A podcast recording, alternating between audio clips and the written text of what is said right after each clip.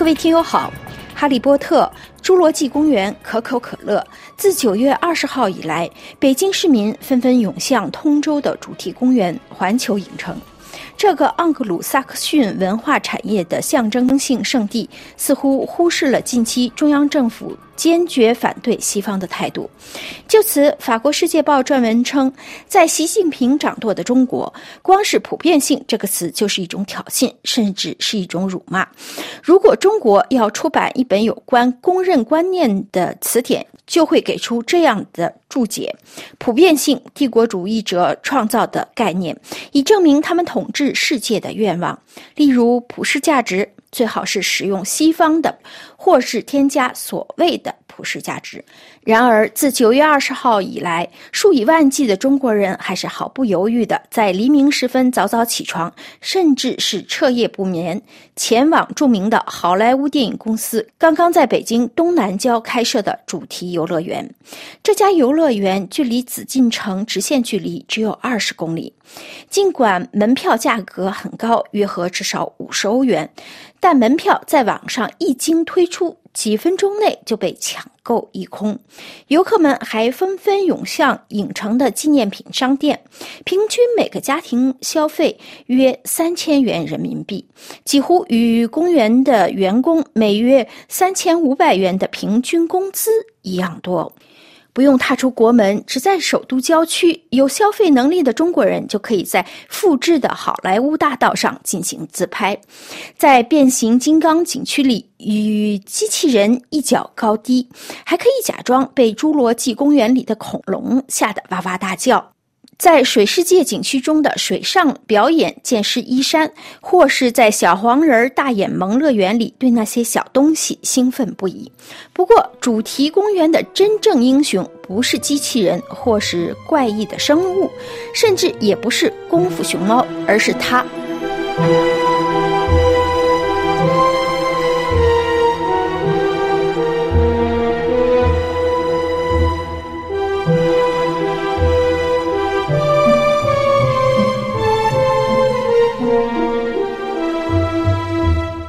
英国四眼男孩让人喜欢的哈利波特，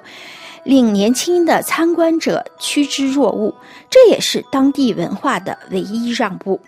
在中国，众多青少年从早到晚，每周七天都在补习功课，以便在期末考试中获得尽可能的好分数。而自小经历了这些高强度的竞争，已经在职场打了几个滚，并站稳脚跟的年轻人，会毫不犹豫地在影城自我放飞，去享受他们曾被剥夺了的童年乐趣。尽管魔法棒要三百四十九元人民币，或是隐形斗篷的价格超过魔法棒的两倍，这都不重要。当返老还童的时候，就不会斤斤计较的去消费了。这些成千上万的人大多三十来岁，喜欢玩见习魔法师的人设，惊叹只要用中国造的塑料棒一指，商店橱窗里的南瓜就会打开。他们排队去买黄油啤酒。丝毫不遵守要保持人与人之间的社交距离。法国《世界报》驻京记者注意到，看到这一波娱乐热潮的席卷，不禁让人捏了一把汗。他指出，这几乎是在习主席家窗下上演的热闹，在政治上是否正确呢？回答当然是否定的。一个月前，一名叫李光满的博客书写的檄文引起轰动。他热烈欢迎中国领导人接管文化市场，称那里不再成为娘炮明星的天堂，新闻舆论不再成为崇拜西方文化的阵地。这位民族主义者恳请说：“我们需要治理一切文化乱象，建设鲜活、健康、阳刚、强悍、以人民为本的文化。”法国记者指出，文章作者被官方媒体掩饰得很好，以至于读者对他与官方宣传的关系没有任何怀疑。不难想象，美国软实力缩影的环球影城，几乎可以说是代表了中国当局讨厌的一切，甚至与日出之国的日本一样多。在北部的城市大连的市政府刚刚放弃了将一整条街道建成日本主题街的计划。在中国纪念日本军队入侵东北九十周年的国耻之时，给东边的邻居做宣传，那肯定是行不通的。世界报记者指出。在北京和华盛顿之间冷战的背景下，环球主题公园的投入运营是一个奇迹，或者简单的说是不合时宜的。这一项目其实已经讨论了二十年之久，自二零零一年起，也就是中国加入世贸组织的那一年，就开始了双方的磋商。当时的问题不是中国是否会西化，而是以何种速度西化。然而，直到二零一四年，中国政府才最终批准了这一项目，并指定一家负责北京旅游发展的企业集团，将持有未来合资上市公司的大部分股份。而在此期间，上海则超过北京，在二零一六年六月十六号就大张旗鼓地为上海迪士尼乐园开幕剪彩。当时。国务院副总理汪洋甚至在开幕式上宣读了习近平主席的简短致辞。国家领导人祝贺说：“经典迪士尼、精彩中国风的乐园，将迪士尼标准和本地最佳实践紧密结合，展示了中国对文化间合作的承诺。”世界报记者认为这是一个很有分寸的演讲，但是在今天几乎是不可想象的。九月二十号，在北京环球影城的开幕式上，北京市府官员和文化部长都没有带来习主席的任何信息，而且在电视新闻中有关开幕式的报道只有短短的十四秒就被简简单单的打发了。为了防止左派的批评。官媒《环球时报》的总编胡锡进还在自己的博客上解释说：“这个主题公园的落成证实了中国向世界开放的政策。”他说：“西方文化的吸引力在中国正在下降，但是这种文化的一些符号还是有很多粉丝的。”事实上，无论共产党人怎么想，山姆大叔在毛泽东的国度仍然拥有很多软实力。环球影城获得成功也并非例外。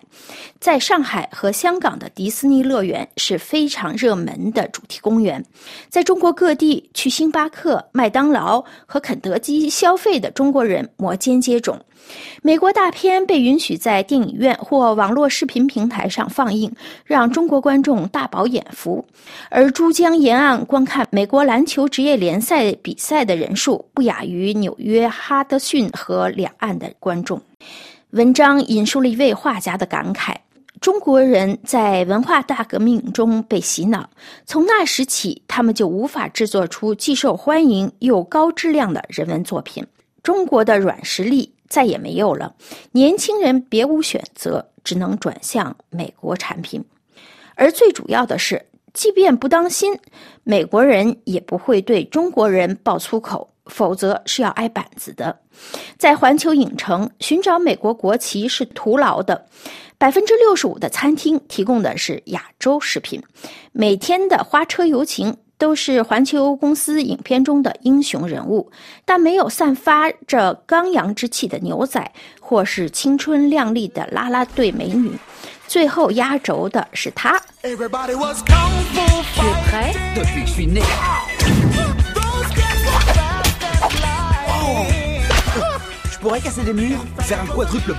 一只憨态可掬的功夫熊猫。就连美国著名导演斯皮尔伯格也未能幸免。二零零八年二月，这位特效影片之王曾写信给当时的中国主席胡锦涛，说他的良心禁止他与支持苏丹当局在达尔福尔进行镇压的政府合作，因此他不会指导北京奥运会的开幕式。信件寄出后，在很短的时间里，他就被《活着》和《大红灯笼高高挂》的导演。张艺谋取代。令人惊讶的是，在影城最后一个专门介绍电影特效的景点播放的影片中，观众发现了斯皮尔伯格的身影。他不再对自己的良心有任何负担，而且他是与张艺谋一起向游客解释说，在电影中一切都是有可能的，但一切都是假的。对即将结束游玩、离开主题公园时的游客来说，斯皮尔伯格的这句话可以说是完美的总结。各位听友，以上您听到的是今天的《中华世界》，本次节目由艾娃编播，谢谢收听。